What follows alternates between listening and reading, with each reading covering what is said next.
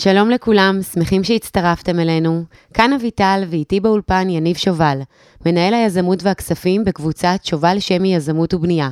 היי יניב. אהלן אביטל. לפני כמה פרקים דיברנו על uh, גיוון, ואמרת שהמדינה כבר משקיעה בשבילנו את הכסף שלנו. בפרק הקודם דיברנו על השקעות שוק ההון, ואמרת שהמדינה שלנו uh, משקיעה בשבילנו את הכסף, ודיברת על שחקנים ששולטים בשוק. על מה נדבר היום? היום נדבר על השחקנים ששולטים בשוק, הפנסיות והקרנות השתלמות.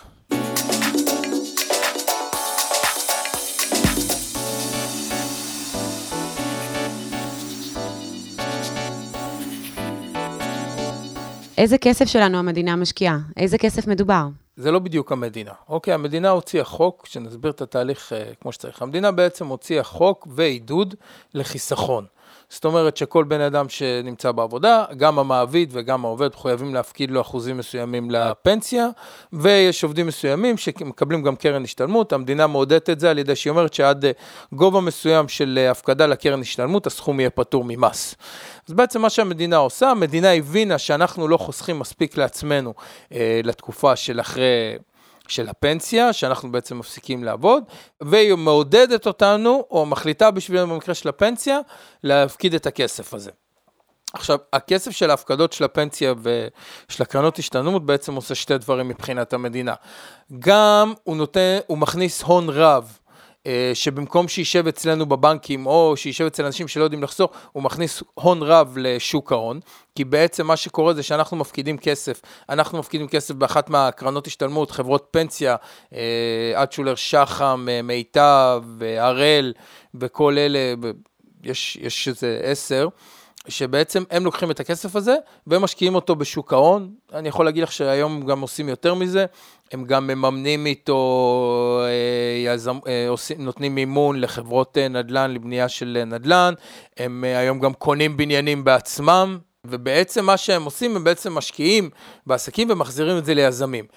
המדינה מקבלת בזה שתי יתרונות. מצד אחד, המדינה לא צריכה, מורידה מעצמה חלק גדול מהנטל של לדאוג לאזרח ברגע שהוא יוצא לפנסיה, ומצד שני, המדינה מכניסה כסף לשוק ההון.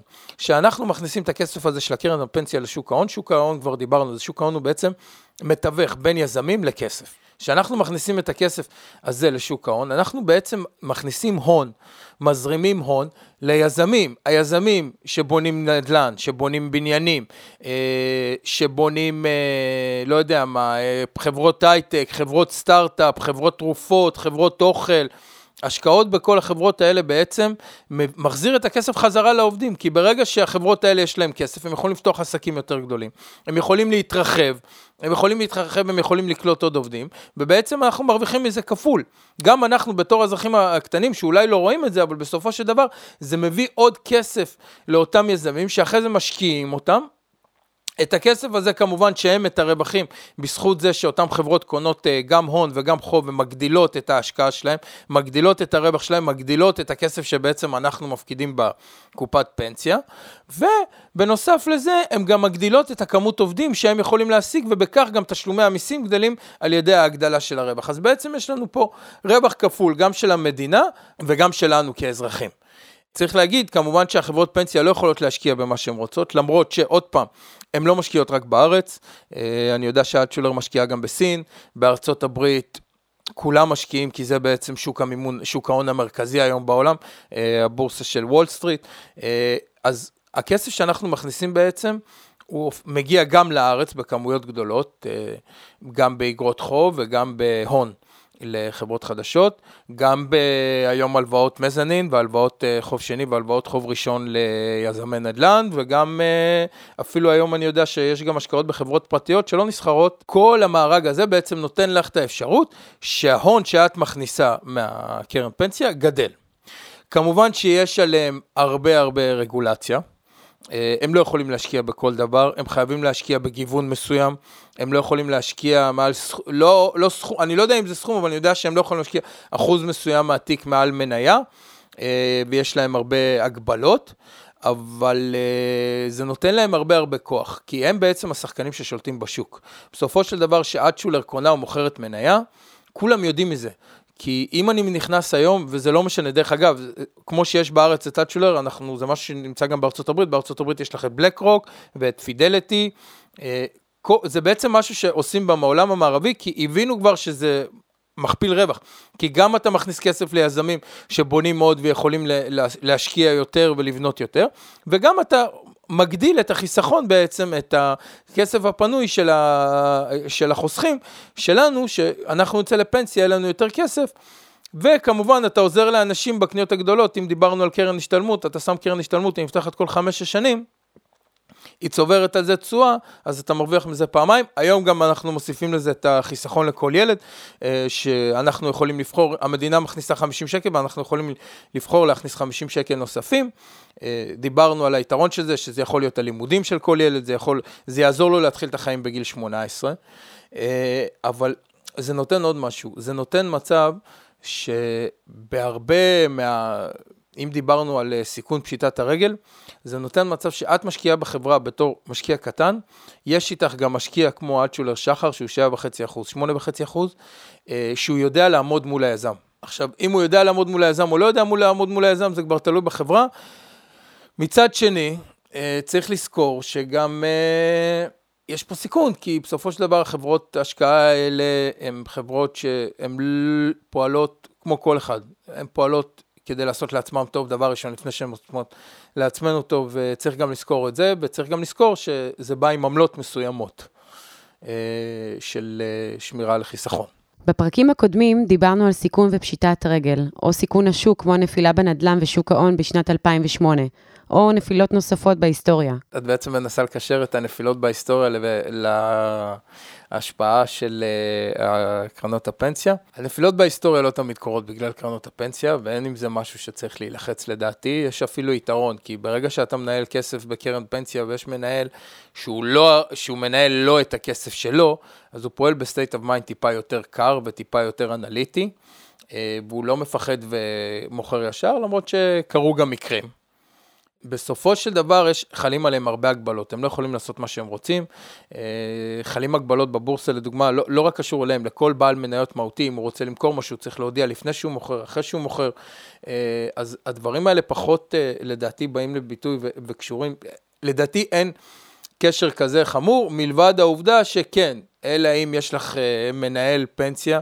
שהוא משמעותי. אבל צריך לזכור משהו, בסופו של דבר סיכון המנהל שדיברנו על, כמו שאתם קונים הון של אקוויטי בחברה, גם כשאתם בוחרים קרן פנסיה, הסיכון המנהל זה הדבר הכי חשוב.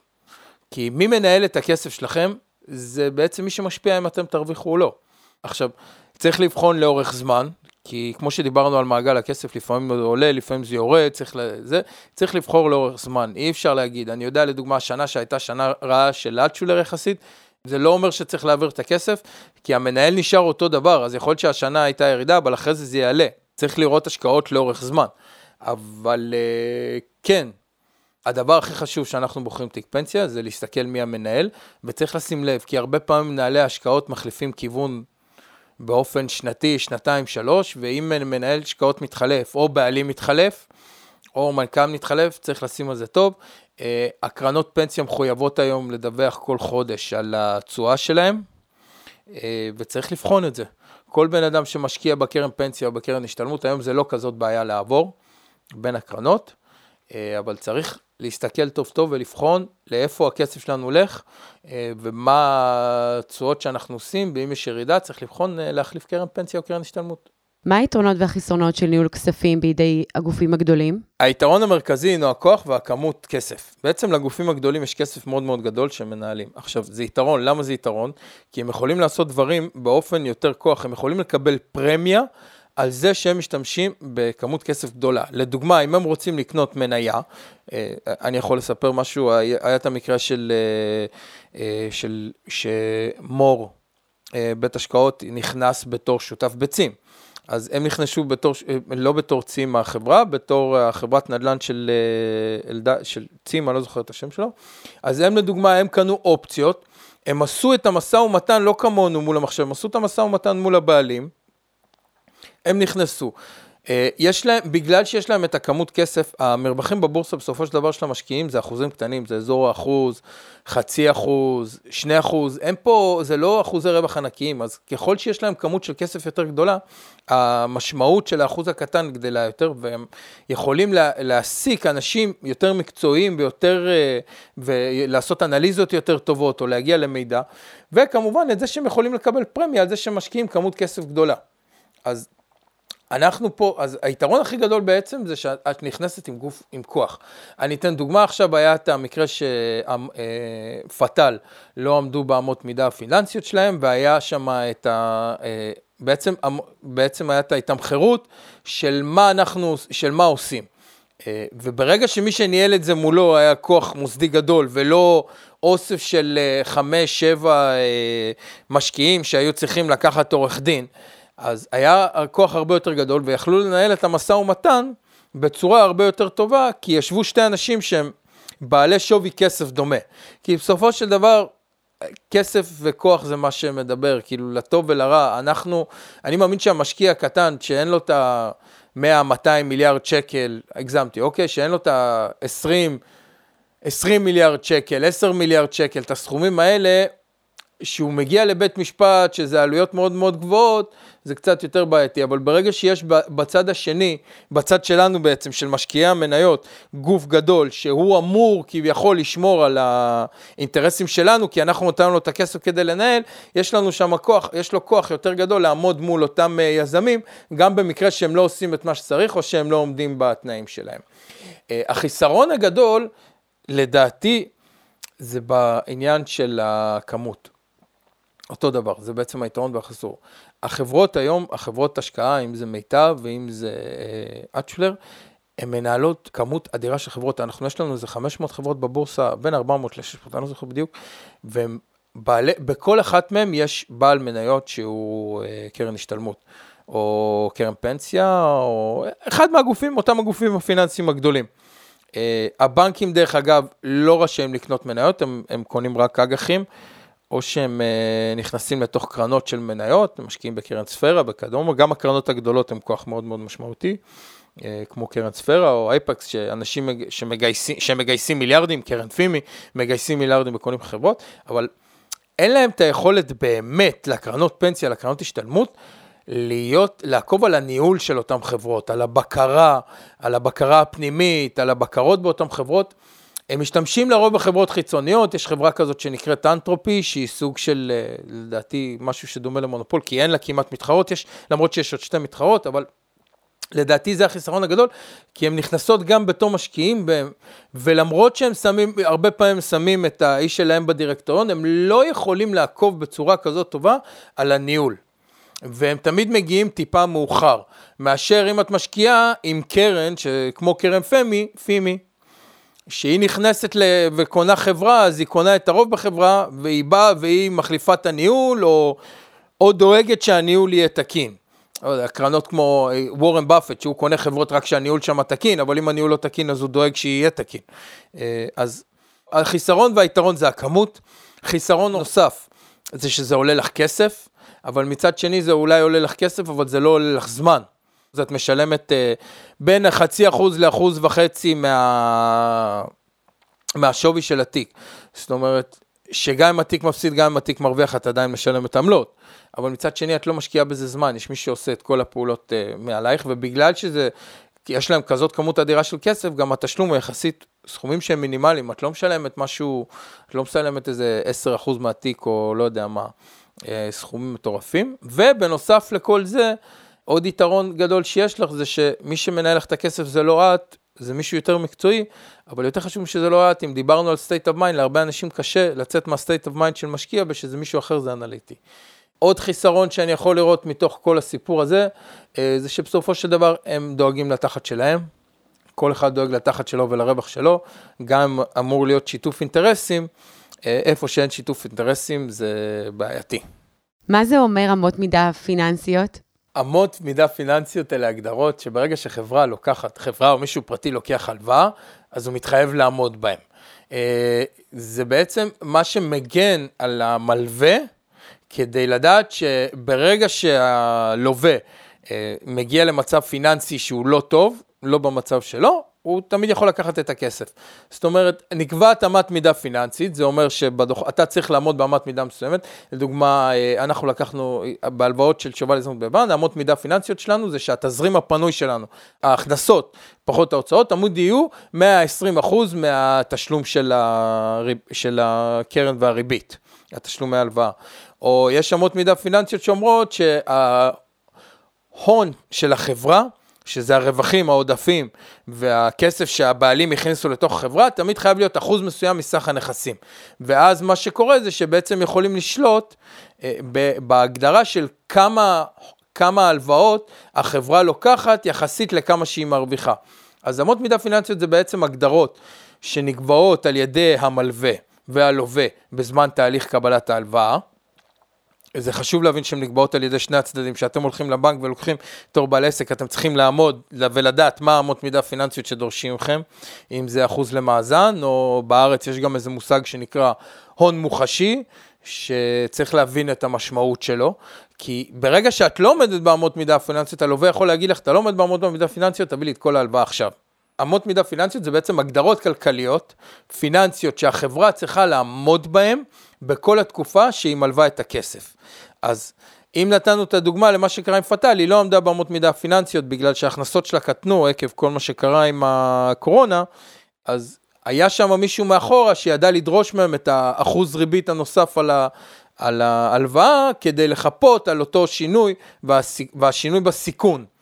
Uh, הרבה פעמים באג"חים בשוק ההון נותנים להם דירוג A, B, שלילי, חיובי, פלוס, מינוס, תלוי אם זה מדרוג או סטנדרט פורט אה, או S&P, אה, ואומרים שהאג"ח הזה יכול להיות, אה, שאם האג"ח יורד לדירוג של B, או שהחברה חייבת להחזיר, או שהיא חייבת להעלות את הריבית. ולכן, אמות מידה פיננסיות זה משהו שאנחנו חייבים לבדוק טוב טוב בתור המלווים ובתור הלווים. אז אם דיברנו על גיוון, ואתה אומר שאנחנו כבר משקיעים בשוק ההון, בין אם נרצה או לא נרצה, איזו עוד השקעה מומלצת לנו? תראה, אני, מה שאני דיברתי קודם, על זה שבן אדם חייב לגוון את ההשקעות שלו כדי להימנע מסיכונים, וכדי לא להיות חשוף רק לסוג השקעה אחד. שאנחנו יודעים שיש לנו כמויות כסף, והכמויות כסף שאנחנו מפקידים בפנסיה, בסופו של דבר, אם יש לנו קרן השתלמות, זה בערך 10% מהמשכורת שלנו הולך רק לקרן השתלמות, 7.5% המעביד ו-2.5% אנחנו. אם יש לנו קרן פנסיה, אנחנו מפקידים לשם באזור ה-6.5% כל חודש מהמשכורת שלנו, אנחנו משקיעים שם, שמים שם כמות כסף אדירה. ולכן אני אומר, אני חושב, שבן אדם שאין לו, עוד פעם, דיברנו על היתרון, מי שמבין בבורסה והוא עובד באצ'ולר, שישקיע יותר מתוך התיק השקעות שלו בשוק ההון, כי זה מה שהוא יודע הכי טוב, ויש לו שם יתרון יחסי. אבל בן אדם שאין לו יתרון יחסי, לא יכול לשים את כל הכסף שלו בשוק ההון. את הדוגמה, בנפילה של 2008, החבר'ה, אני לא מדבר על חבר'ה צעירים, אבל החבר'ה שהיו צריכים לבדות את הכסף ב-2009, וב-2008 הייתה נפילה של 30-40 אחוז. לא היה להם, היה להם פחות 30-40 אחוז לכסף של הפנסיה. אנחנו חייבים לגוון את זה, אנחנו חייבים לעשות שילוב של השקעת נדל"ן, אנחנו חייבים לעשות שילוב, לדעתי היום כבר עם, עם השקעות אלטרנטיביות, גם נדל"ן השקעות אלטרנטיביות, השקעות אלטרנטיביות שהן לא נדל"ן בכלל, אנחנו צריכים לפצל כמה שיותר ולעשות אה, פיצול כדי לגוון את התיק שלנו, כדי שנהיה מוגנים מיותר סיכונים. בייחוד במדינת ישראל, שאנחנו רואים שהנדל"ן עלה 500 אחוז והמניות עלו 200 אחוז.